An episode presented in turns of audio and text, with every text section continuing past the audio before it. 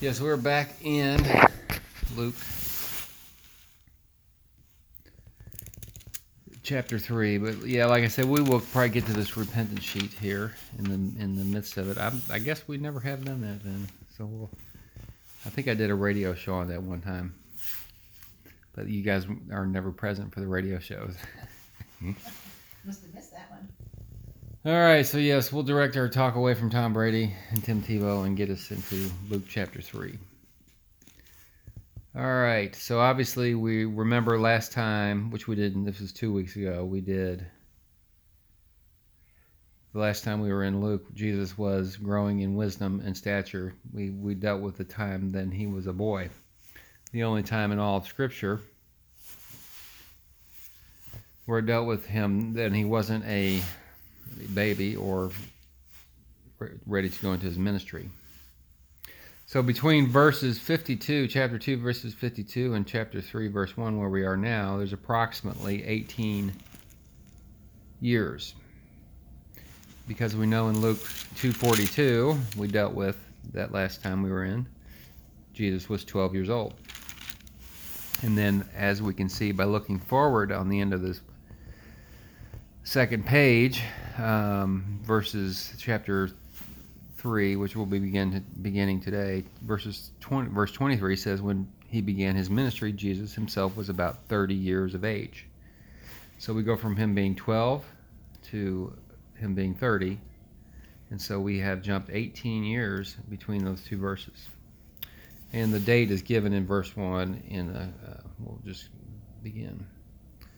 Now, in the fifteenth year of the reign of Tiberius Caesar, when Pontius Pilate was governor of Judea, and Herod was tetrarch of Galilee, and his brother Philip was tetrarch of the region of Iturea and Trachonitis, and Lysanias was tetrarch of Abilene, in the priesthood of Annas and Caiaphas, the word of God came to John, the son of Zacharias, in the wilderness. So that is all that first couple verses there were many ways of identifying the time. And obviously, we know that Pontius Pilate was governor. He was the one who would be in charge of Jesus' sentencing. We know about Herod, as we'll get to. And so this is just the way of knowing what time period this is. Again, we did what we what we just said. It was about 18 years from the last scripture that we went into. Um, so,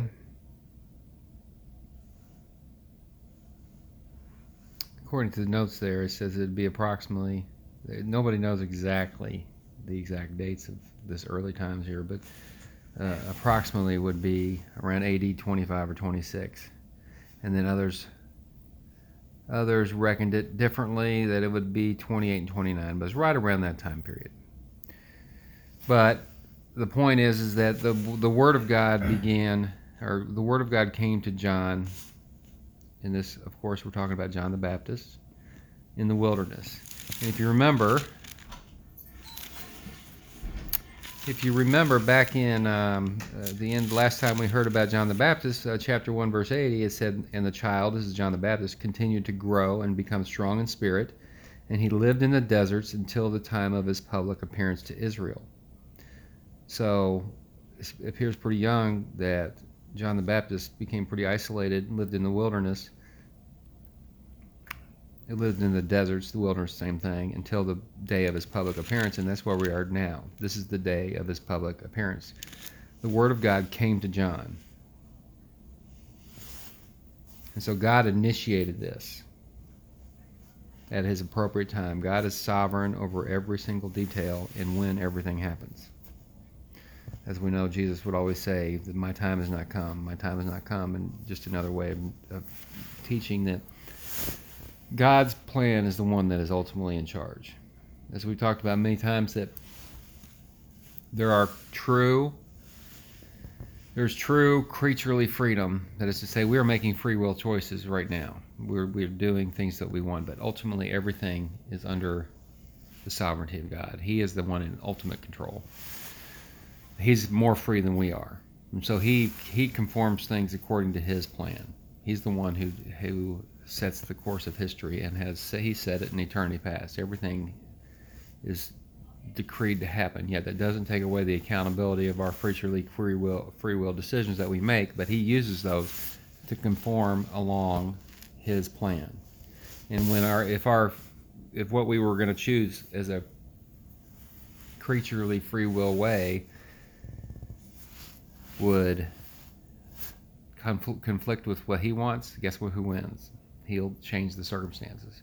Just like good, another good example is when they tried to kill Jesus before it was time, before it was crucifixion time. Didn't happen. There's many times they intended to. They tried to do this, and he would he would either disappear or walk right through them. And so that's just a way of showing that they wanted something, but it, it did not fit into God's plan, so it wasn't allowed to happen.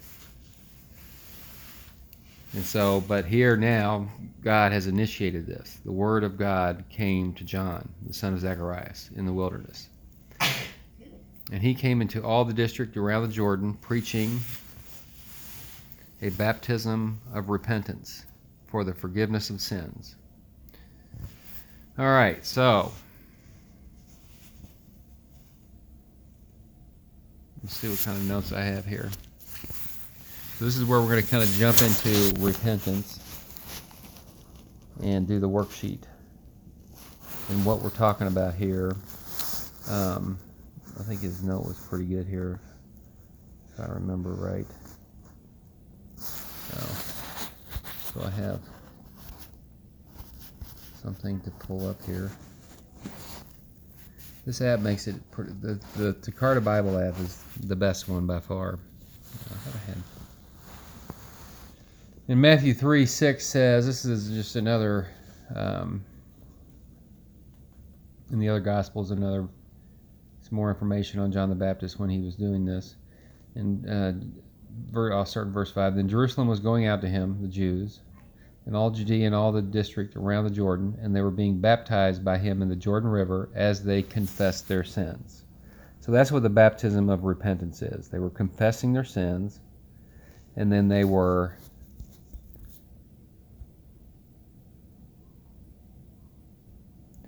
they were repenting in anticipation of the Messiah's arrival. And so, again, we know that John the Baptist was the forerunner.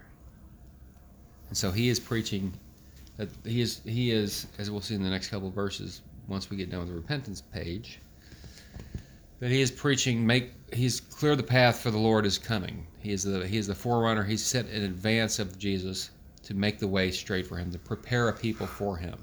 And so he's preparing a people for him by having them repent, humble themselves. And that's what we're going to go into here is what exactly is repentance. It's important to know what repentance is. And I think you have to be real clear in distinguishing, as we will here in this worksheet, what repentance is and what it is not. And you have to be very, very, very clear on that. Otherwise, as you'll see, you, you can make salvation sound like a work of the law and we'll get into that here in just a minute. So his baptism was a baptism of repentance. These people are confessing their sinfulness, humbling themselves in preparation for the Messiah. Now, of course, now repentance for salvation it goes we look back on what the Messiah has already done. But this is obviously before he's even come on the scene yet. So he's preparing a people. All right, so now we're going to take a little break from that and we'll we'll go through this reasonably quick. I'll read this, and then if you you just stop me if you have any questions, and that way we won't spend the whole hour on this. But it's important. So the, the topic here in this worksheet is what is repentance. Considering salvation is conditioned on repentance, Mark 1:15, Luke 13:3, on and on. There's more than that. It is vital to understand what repentance truly is. There's no doubt the gospel includes repentance. Jesus said so, Luke 24:47. Paul said so, Acts 26:20, and Peter said so, 2 Peter 3 9. So first we'll deal with what is what it is not. Repentance is not works righteousness. That is, it does not involve a stopping or even a slowing down of sinning. That may catch you off guard, especially coming from a five point Calvinist who abhors easy, easy believism. So stick with me and allow me to explain. Let's say a habitual thief walked up to me and asked me what he needed to do to be saved. I couldn't tell him, believe in Jesus and stop, turn from, in parentheses there, stop stealing. That would be salvation by faith plus works. You could use that example with any violation of God's law. I think a lot of people confuse repentance with the fruit of repentance, which is actually a verse we're going to get to here in just a minute. Matthew 3 8. Therefore, bear fruit in keeping with repentance. Acts 26 20. Performing deeds appropriate to repentance. So you see, the deeds and the bearing fruit are distinguished from repentance, the actual behavior change. So to establish up front, repentance is not behavior change. Does that make sense to you? All right. So then you ask, what is repentance? Let's begin with several biblical examples of what repentance looks like. Luke 18:13, but the tax collector, standing some distance away, was even unwilling to lift his eyes to heaven, but was beating his breast saying, God be merciful to me the sinner.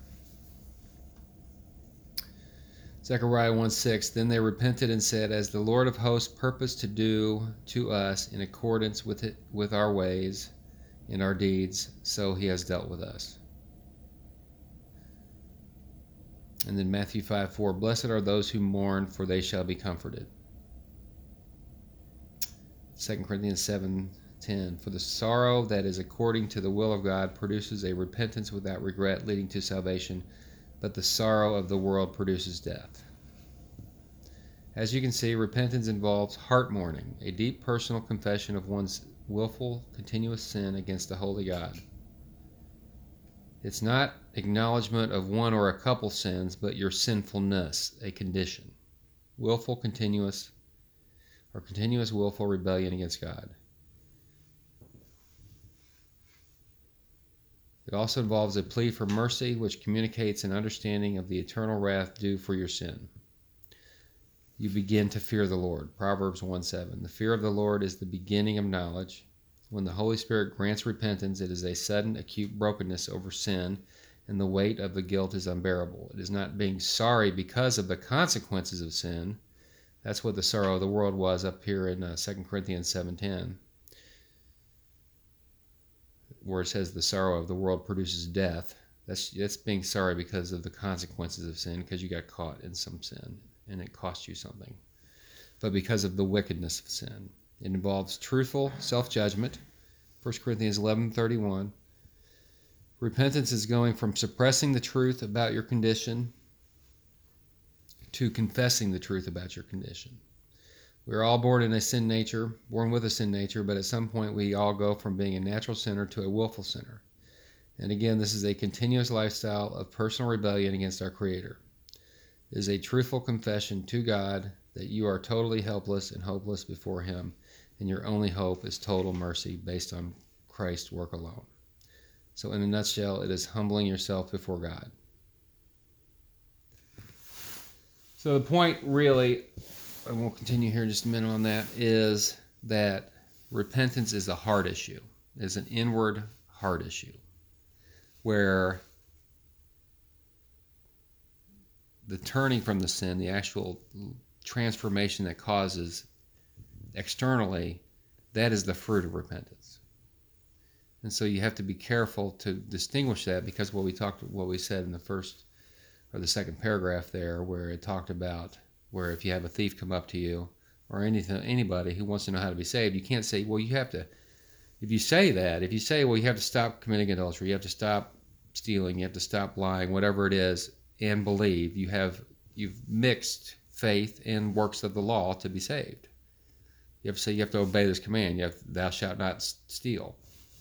You have to obey that command and believe in Jesus. And that's why I'm adamant to, to clarify the distinction between inner heart brokenness over the sin. You hate the sin, but then the, the, the, you distinguish between that and the fruit that it causes.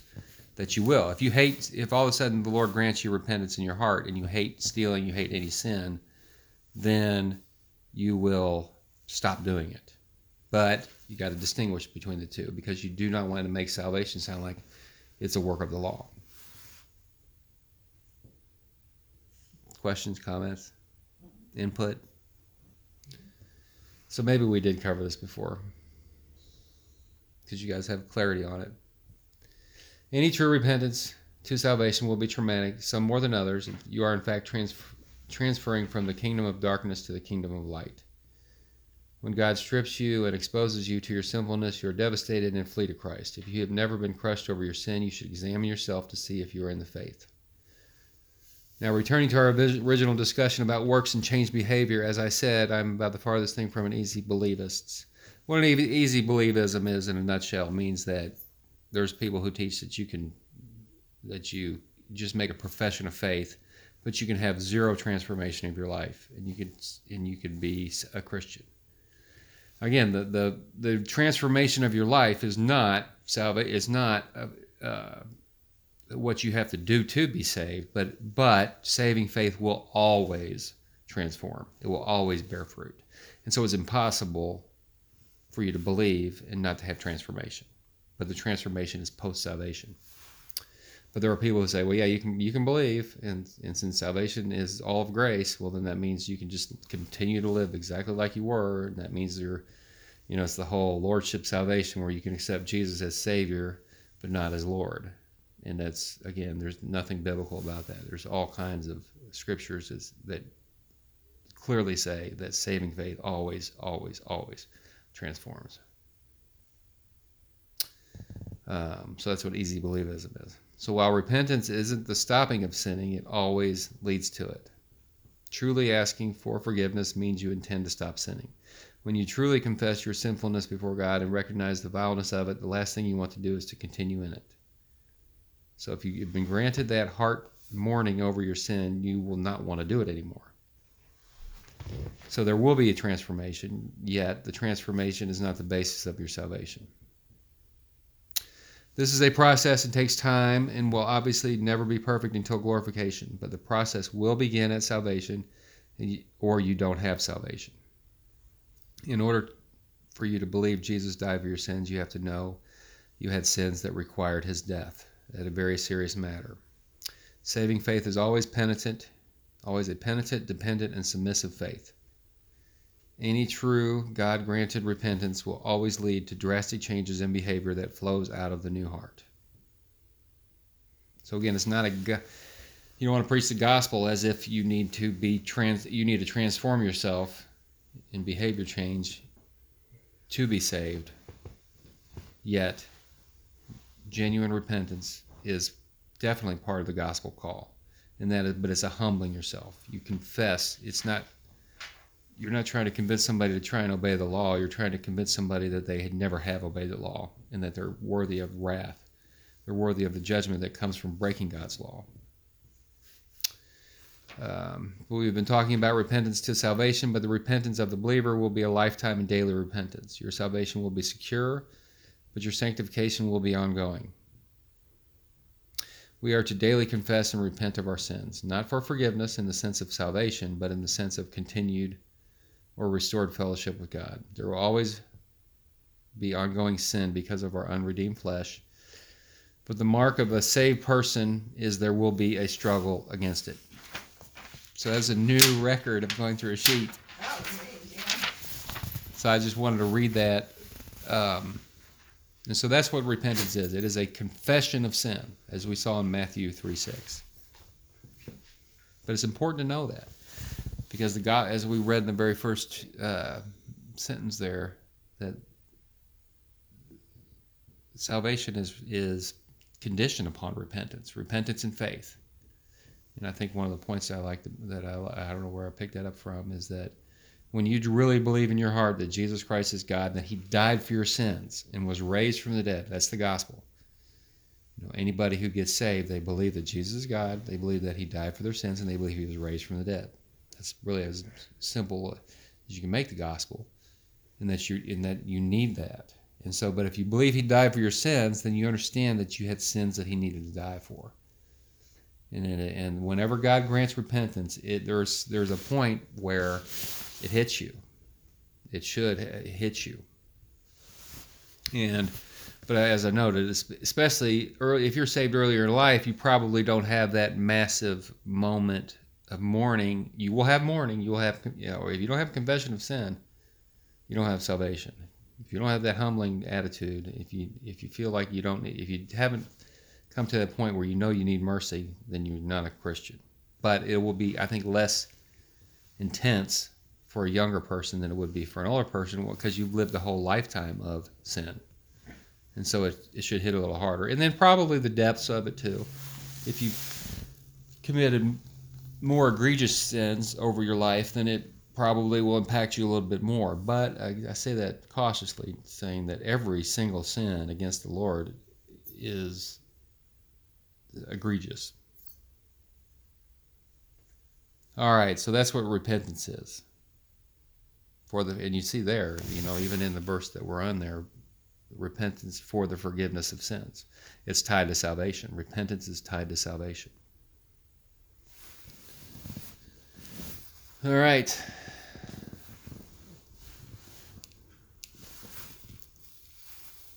Verse 4.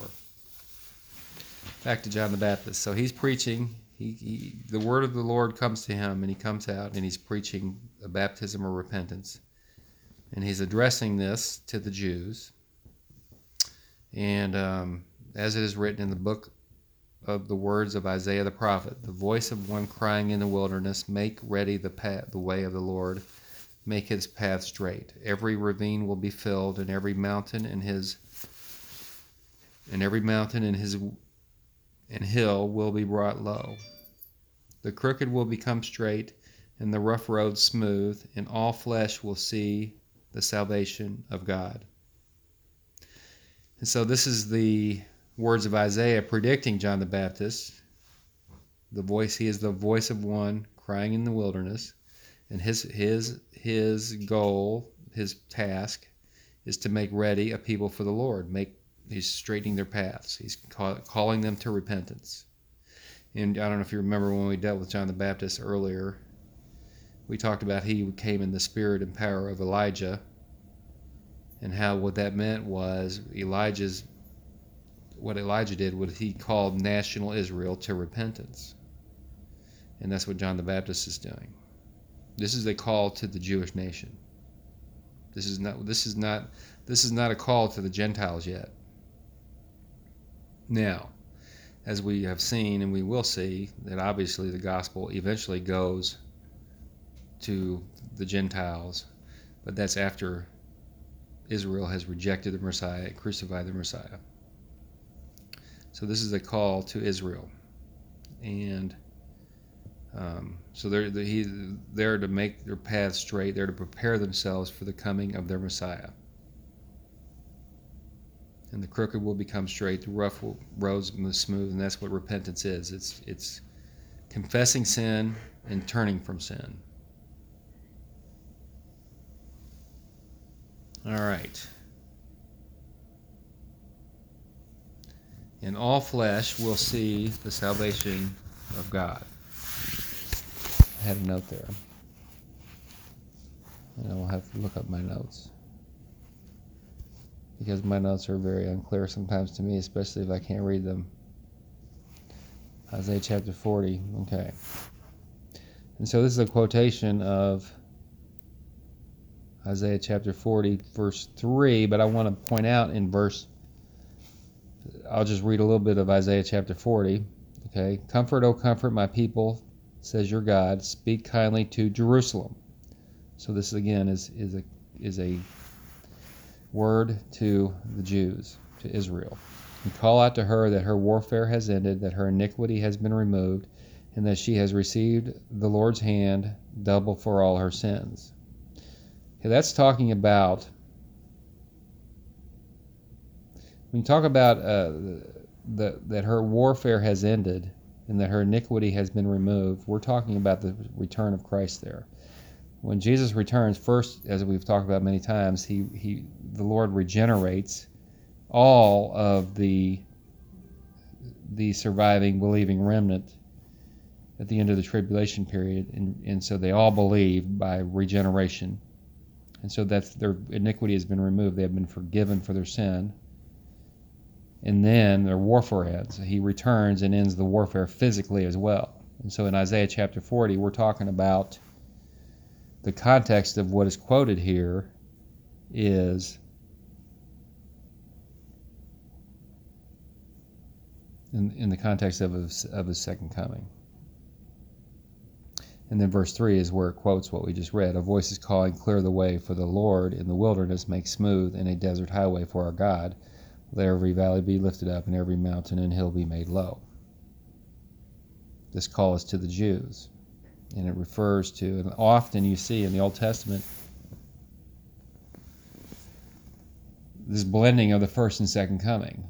And so you see, there's a quote, there's a quotation that speaks directly to to his second coming in verse two, verse two of chapter 40 of Isaiah, and then in verse three, it's talking about his first coming. But you can see how the Jews often, in you know, they and this is where, as we'll see later on, that John the Baptist became confused, and he actually sent a message. He was in jail, and he mess, he sent a messenger to Jesus to ask him if he was the Messiah. Okay, we're talking about John the Baptist here the one who was born in his mother's womb full of the Holy Spirit, leaped in joy. And so obviously he knew who, who Christ was and the Messiah baptized him and everything else. And yet he got confused later on because he was expecting the kingdom to be established. Because the, you see, when you read these Old Testament prophecies about the kingdom and about the coming of Messiah, you don't see what's not shown, the mystery of the church age in between his first and second coming. And so you see this first coming, second coming. So whenever um, they would see the, the prophecies about Messiah coming and understand, okay, here he is, here's our Messiah, our kingdom's right there. That's why in Acts 1, chapter, uh, chapter 1, verse 7, they ask him, is it at this time you're going to restore the kingdom to Israel? Because they expected his, they didn't see him living, dying, everything else in the, but especially the ascension in the, in the 2,000 year break that we're in right now. That was never shown. That was the mystery of the church age that was not shown in the Old Testament.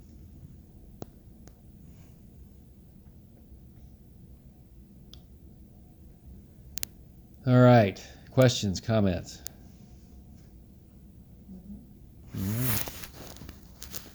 That means I'm doing a good job. Mm-hmm. No, no tomatoes being thrown at me yet. I'll put a helmet on and I'll duck. All right, verse 7. So he began saying to the crowds who were going out to be baptized by him, You brood of vipers, who warned you to flee from the wrath to come?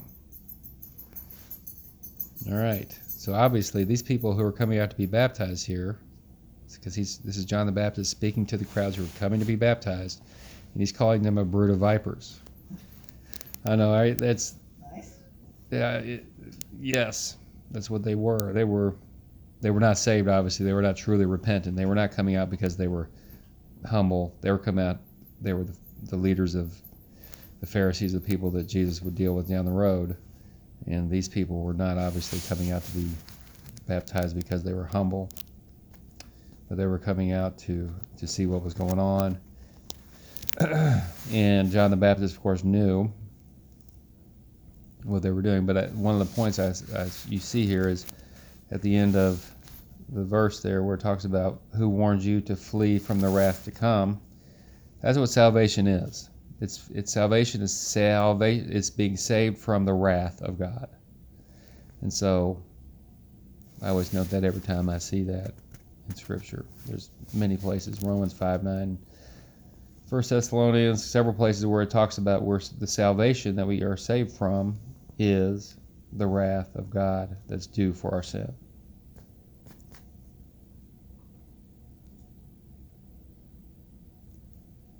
All right, but obviously these people were not truly repentant. Repentant. Therefore, verse 8, bear fruits in keeping with repentance, and do not begin to say to yourselves, We have Abraham for our father, for I say to you that these from these stones God is able to raise up children to Abraham. Indeed, the axe is already laid at the root of the trees, so every tree that does not bear good fruit is cut down and thrown into the fire. So, this is what we talked about here in the repentance sheet there a minute ago, where it talks about bear fruit in keeping with repentance. You see the distinguishing between the fruits of repentance and repentance. The fruits is the behavior change that comes from the broken inward uh, brokenness over sin. And so a lot of times these people would say, well, we're fine with God. A lot of the Jews thought that we're fine with God because we're ethnically Jewish. as we, you know, I don't remember in Romans when we went through that, we we went through several places that we showed obviously that because you're born ethnically a Jew is has never saved anybody. Old Testament never saves anybody now. That there's no there's personal saving faith in the Messiah to come in the Old Testament and the Messiah who Messiah who has come in the New Testament. In the area we, the time we live in now is what saves personal faith. Ethnicity never saved anybody, but obviously a lot of these Jews had convinced themselves that just because we're children of Abraham, as our either ethnically Jewish, that they were right with God because of that alone. And he, he challenges that here, you can see. He says, We have Abraham, or he says, Do not say to you, do not begin to say that you have Abraham as your father, and so you're okay with God. And then he goes on to say, For I have for I say to you that from these stones God is able to raise up children to Abraham.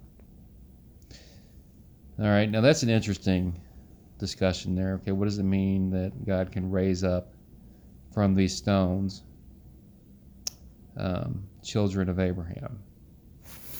I had a couple verses here that I wrote down that we can go through. All right.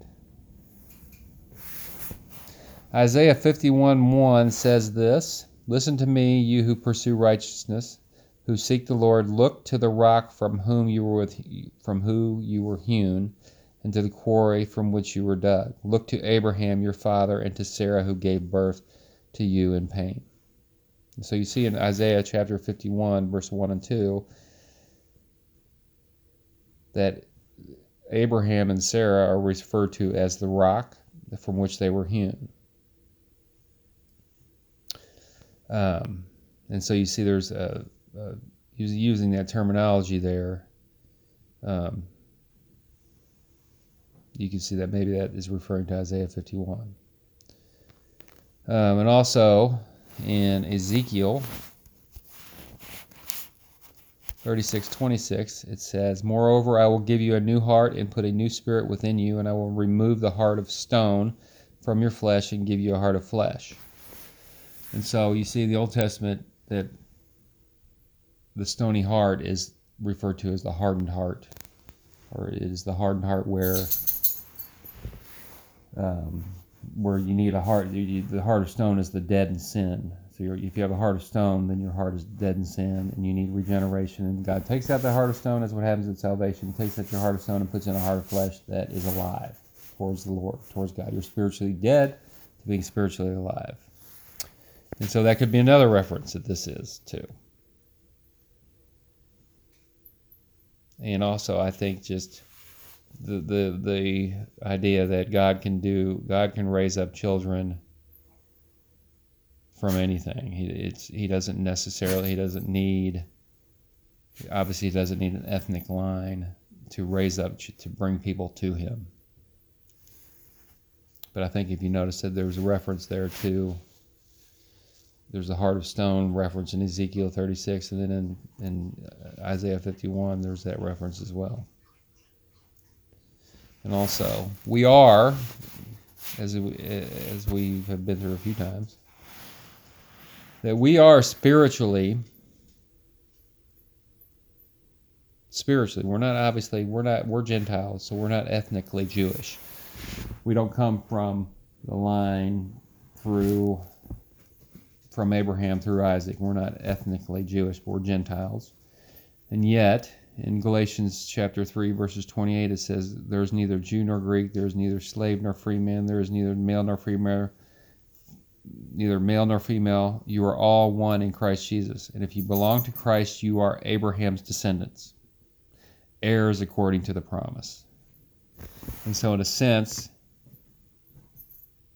again, we're not ethnically a Jew, but we are spiritually a Jew because we belong to Christ, who obviously came through the Jewish line according to the flesh. And so, I don't know, maybe I'd overread a lot of that, but I thought whenever I saw that, that reference of that he can raise up children to Abraham from these stones, I thought, well, maybe it's pulling from some of those verses. All right, any input? Come on, you guys had to have some questions. Well, that, um, Interaction, I it demand it. says, God, they were of stones to raise up children, and to Abraham, well, he created man out of dust. So that's another, Good point. Good point. Yes. All right, what are you, you were going to say something? My questions are. Go ahead and shoot. No, your your questions I are always. just don't quite see what this has to do with repentance. The stones. Oh well, we're not, we're beyond repentance now. Right. Okay, yeah, we're done. Were we? Well, we the discussion we had on repentance was in with verse three. the Jews felt like they didn't need repentance because they have Abraham for their father. Right. Good They have point. it given to them. But not so. Good point. But yeah, the point we're not really specifically breaking down repentance anymore. okay. But we're yes, these Jews are coming along to John the Baptist, who's preaching, baptizing people for repentance, and they don't want repentance, but it does say they're coming for repentance. I mean, that's what it said in verse seven. So he he began saying to the crowds who were going out to be baptized. Okay, so they're coming out to be baptized, but then what does he do? He calls them brood of vipers. So you know that they're genuinely not repentant, or he wouldn't say that to them. So what's the whole theme on seven? Um, I thought I didn't clarify that. What? See, that's what the summary of it. The summary of it was, well, like Dad said, Jewish ethnicity doesn't save you. He that's that's clear. All right, but yes, we are. I guess we are in a sense still talking about verse eight. Therefore, bear fruits in keeping with repentance. But his point was that you got to repent and humble yourself. You can't count on their. They couldn't count on their Jewishness saving them, which is what they were what they were thinking of. Yes, only only if you if you have not humbled yourself before the Lord, and this is all the way through time, then you don't have saving faith in Him.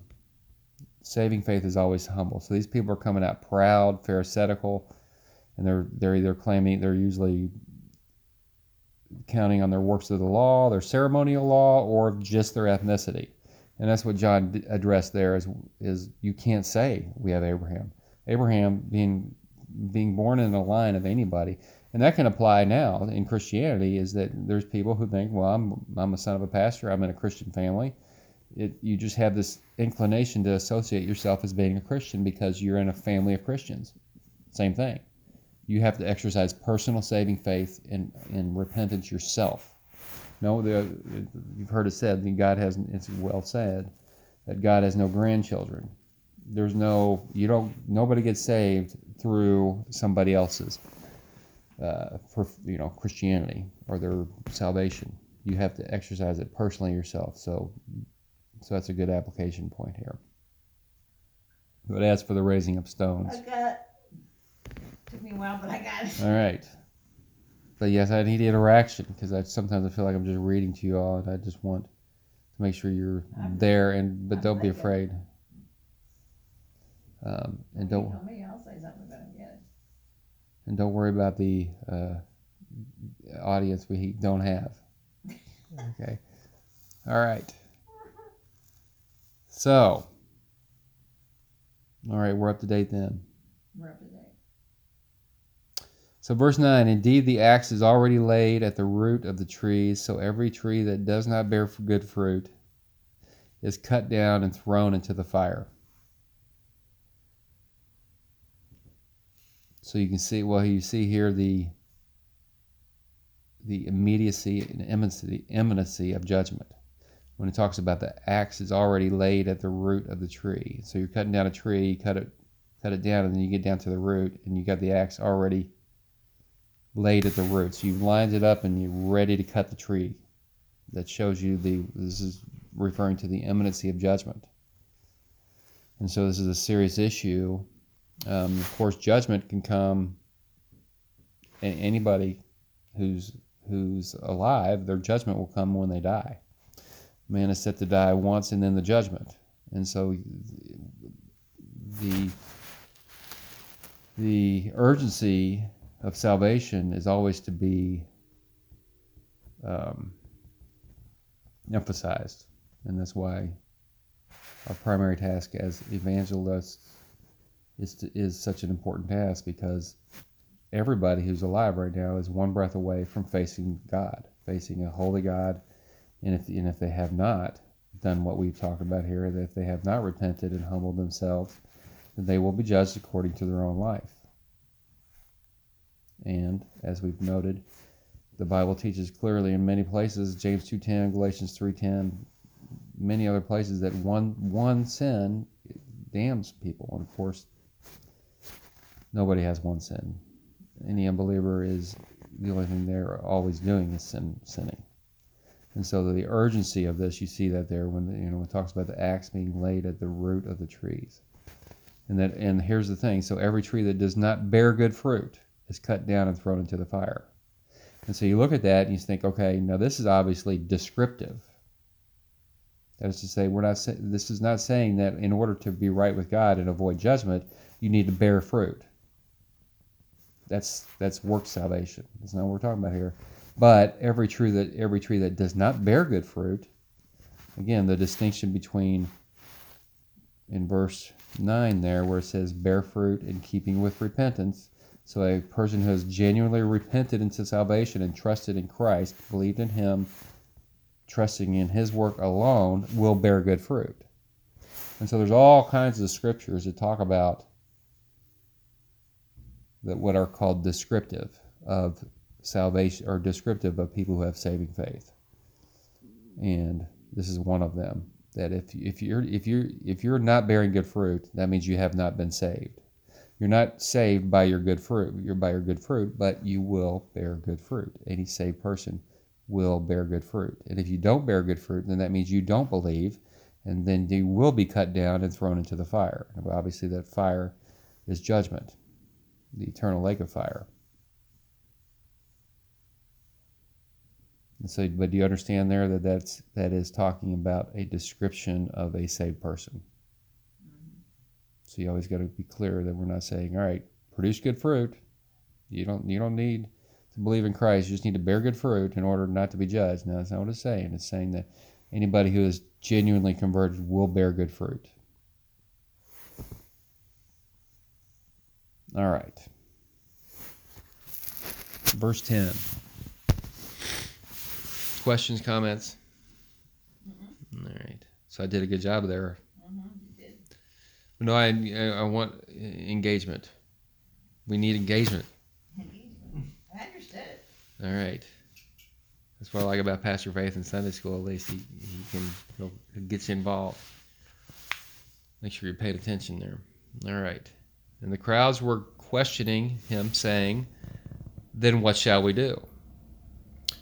And he he would answer and say to them, "The man who has two tunics should share with the one who has none, and he who has food is to do likewise." You mean there were people walking around naked? I guess so. That's what it looks like.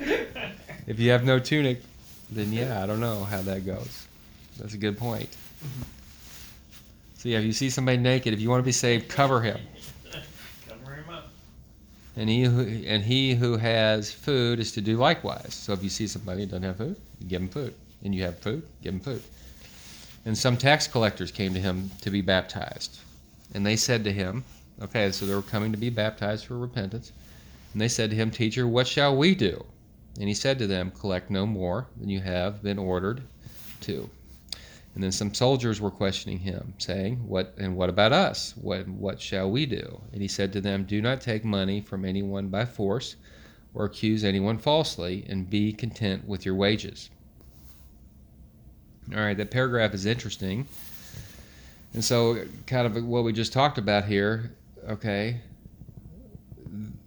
in a sense, they're asking, okay, what shall we do to be right with God? Okay, so what we're what it's not saying here is that okay, if you want to be saved, then if you have two tunics, and you give one to somebody else, or if you have food, you share. You know the down the list here, these people had already they had a repentant heart, and that's indicated by the question, "What shall we do?" There, they were. You see how that that shows that they were, uh oh, I'm in trouble. What shall I do? And so they're asking to describe the fruit, or to, you know, they're asking John the Baptist here, what is the fruit of repentance that they need to do? But this is again the same issue here. We're not saying you're to be saved you have to do these things. But it but it is demonstrating it is a description of what the fruits look like. Okay. And so does that make sense? Mm-hmm. So they're saying, all right, what shall we do? They have a broke. That question implies they have the they have that repentance, and so these people who are coming in verse twelve, they were coming or they were coming to be baptized. So they were they were coming genuinely, unlike the Pharisees who were coming out to challenge and who knows what else. These people were actually genuinely repentant, and you can see that. But they're saying, okay, what do we do? And so he's he's demonstrating to them the fruit of repentance. What is the fruit of repentance? And addressed here is usual sin, their usual sinful activity. It's not necessarily saying, well, okay, now if you're a tax collector, then here's here's your one deed that you have to do to demonstrate that you have saving faith. Or this this is a description of just typical sinful activity. And here obviously you see greed is a lot of greed is dealt with here. Where he's saying if you if you got two tunics and you see somebody else who doesn't have one, you should not be greedy and keep both of them for yourselves. That's covetousness. Commandment number ten. You should share the extra one that you have. And the same things with the tax collectors. Don't don't collect any more than you need. Don't be greedy. Don't take more than you need to. Take what's fair. And that's again, that's dealing with covetousness and greed. And then the soldiers specifically says he says, do not take money from anyone by force. So that's again dealing with greed. Don't don't take more. Don't take money from people by force that you- you're not entitled to. And then also there are, or don't accuse anyone falsely. So that's dealing with commandment number nine. And so so this is not specifically saying. You, the, point I'm trying to make is these. You know, like like okay, now if you're this worker, then this is your repentant attitude, or this is your repentant deed, or your fruit. And if you're this worker, this is your fruit. You see how this is really just dealing with the, the law of God in general, but specifically applied to what they do. Does that make sense? Mm-hmm. That we're dealing with greed here. We're not dealing with, okay, tunics and this and that. Okay.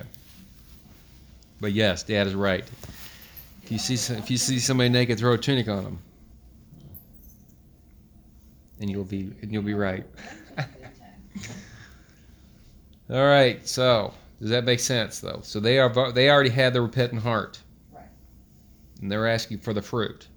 Again, we're the, the kind of the whole theme of this thing today is distinguishing between the repentant, inward, broken heart. They're humbled, and that is something that is biblically granted by God, all over the place. Repentance is granted. So when God grants genuine repentance by His Spirit, you're going to have this broken attitude. They're like, "Uh oh, what do I do?" That's the same thing with the jailer when he asked Paul, "What must I do to be saved?" Because he was about to kill himself because he was uh, I can't remember exactly the circumstances. Either there was an earthquake or something happened where they got freed, and he panicked because he was in trouble. And then Paul came back, and he and he he said, "We're here. Don't don't harm yourself." And and the God granted that that jailer repentance at that time because he looked at him and said, "What what do I do to be saved?" So that's that that's the that's the repentant attitude. You're looking for mercy. Where do I go for mercy? It's not well. I'm going to turn from my sin and you know I'm going to stop doing this so I can be saved. I'm going to stop doing this so I can be saved. But your but your heart is like okay, there's nothing I won't do to be saved. That's what repentance looks like.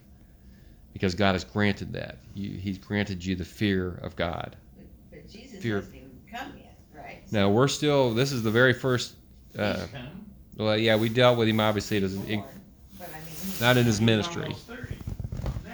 No, this is before Jesus' ministry begins. Yeah. Right, but he isn't. He's almost thirty. I mean, He's alive. he's about Right, ready no, to no, be- I He's got that. he's the, he's in he's in the area, Right. but yeah, he has not.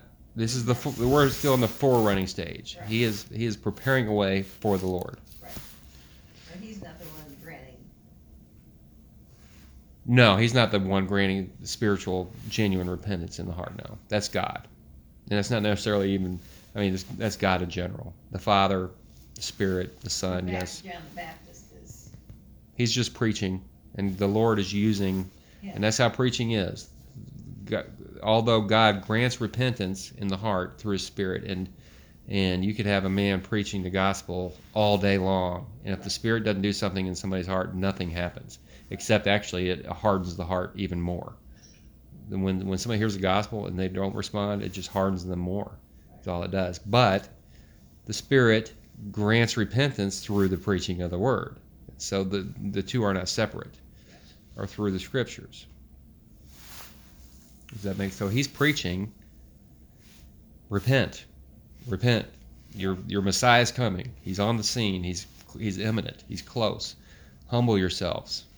And so and so the Spirit uses the preaching of the word to do this in the heart, but the, but the Spirit does that. And this only the Spirit can break the hardness of the heart. Only the Spirit, as we talked about in Ezekiel 26, can take that, that take out that heart of stone and put on a heart of flesh. And that's what regeneration is. It is making one who is spiritually dead, who loves sin and hates God, and making them spiritually alive and in an instant. This is not a pro- this is not a process. Regeneration is not a process. Sanctification is a process. Regeneration is instantaneous, where like I said, you go from hating God, loving sin, hardened heart, dead in sin, to being made alive, loving God, hating sin. And so it's just the opposite. Again, you're not completely wiped out of sin, but you have that moment of, oh, I'm in trouble. That's what I always like to say. When it comes to, especially when it comes to repentance, you're like, man, I'm in trouble. And that, you know, on my tract and what we on the sheet that we blew through. Uh, 13, uh, I think it's Luke.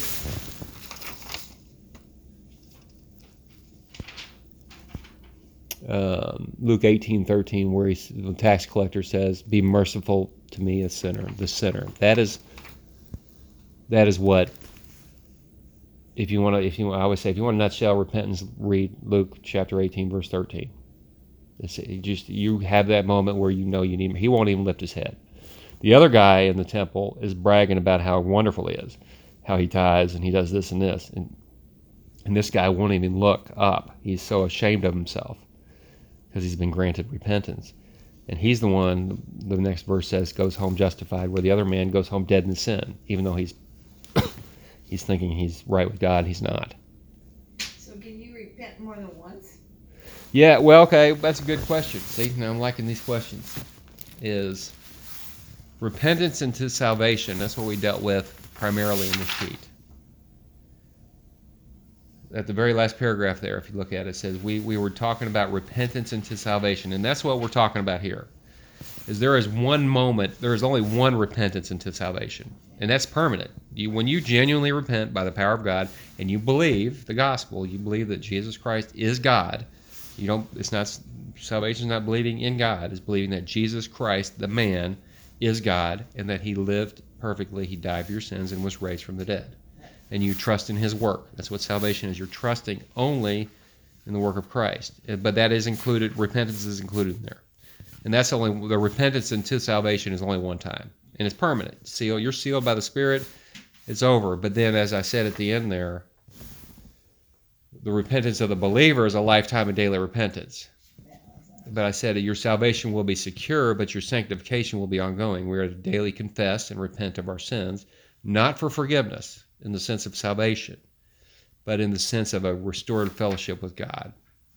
And it's just he just because you're saved doesn't mean he's going to let you run amok, obviously, and be sinful. And we are sinful, but but the repentance is not. You're not gaining forgiveness, and you're not losing. That's not what's being determined there. It is just, a, but it, but it is fruit. The fruit of salvation is the ongoing life of repentance, and that, and the repentance starts in the heart, and then it changes. So if you get involved in a sin as a Christian, you're not going to change that sin until God has convicted you of it in your heart, and then you repent. You repent. You humble yourself before the Lord, and that is an ongoing process. Yes, but that again, this sal- what we're dealing with here with the crowds here going to John the Baptist and everything, we're talking about salva- repentance into salvation. Because we know that because in verse 3, it says he's preaching baptism of repentance for the forgiveness of sins. So that's why we know we're talking about salvation there. That's what salvation is. Salvation is that we're talking about our dear friend Mr. Tebow in the whole I don't I hate to pick on him, but in the whole come to come to God because he's got a better plan for your life. That's not the gospel. You come to God because you need the forgiveness of sins. And so any gospel that doesn't include conviction of sin and wrath is not a gospel. And that's where I struggle with that. I humbly struggle with that that gospel of come to him for obviously the prosperity gospel is is complete garbage. But even that if you emphasize the benefits of salvation in the gospel proclamation, you could confuse people. Because yes, God does have a better plan for your life. If you're an unbeliever and you're living dead in your sins and you're doing whatever you want, yeah, obviously when God's got a better idea for you than you doing nothing but sin. But that's not what salvation is. That's a benefit of salvation. Salvation is you come on your face for the forgiveness of sins. You humble yourself. You do what we're talking about here. You repent. And you confess your sinfulness. And then, yeah, the plan that God's for your life, He will change and He will take you from your old plan of nothing but wickedness and put you on plan of righteousness. But that's not why you come. Because you can say, you can easily say, well, hey, you know what? Uh, if God's got a better plan for my life, I, I got plans for my life, but hey, maybe his is better than mine. So you see, there's no there's no humility there. There's just hey, he's got something better. You you got to be careful of that. That's all I'm saying. You, know, you got to be real careful of that. But obviously, with- like with the prosperity gospel, they'll just flat out say you, you come to Jesus and He'll make you healthy, wealthy, you know, with miracles and all that other stuff. That's just blatantly heretical. But even even somebody who preaches the plan, the God's got a better plan for your life, salvation, he's, it's not the gospel. That's not the, the, the that's not the reason why you need to come to Him. You need to come to Him because you are under you're you're at war with God, and it's not going to end well. Eternal torment in hell is not something anybody wants to end up in, and that's what will happen. That's the just judgment for sin, even if we don't understand that perfectly. So there's the issue. All right, we got any more time or not? Yeah, we. I guess we're about done. So that's about where I planned on. So yes, we'll call this one. This one I is. did with the question. See, I need the I need the So input. which one was the last verse that we did here? Verse fourteen. Fourteen, okay. We'll start with fifty. And I Start. take money. Uh, yeah. Don't yeah, don't hold up people for money. That is a fruit. Yeah, that was, that was good. I- I- Praise the Lord. I got confused a little. Thank you, and until next was time. Until next time, my customers.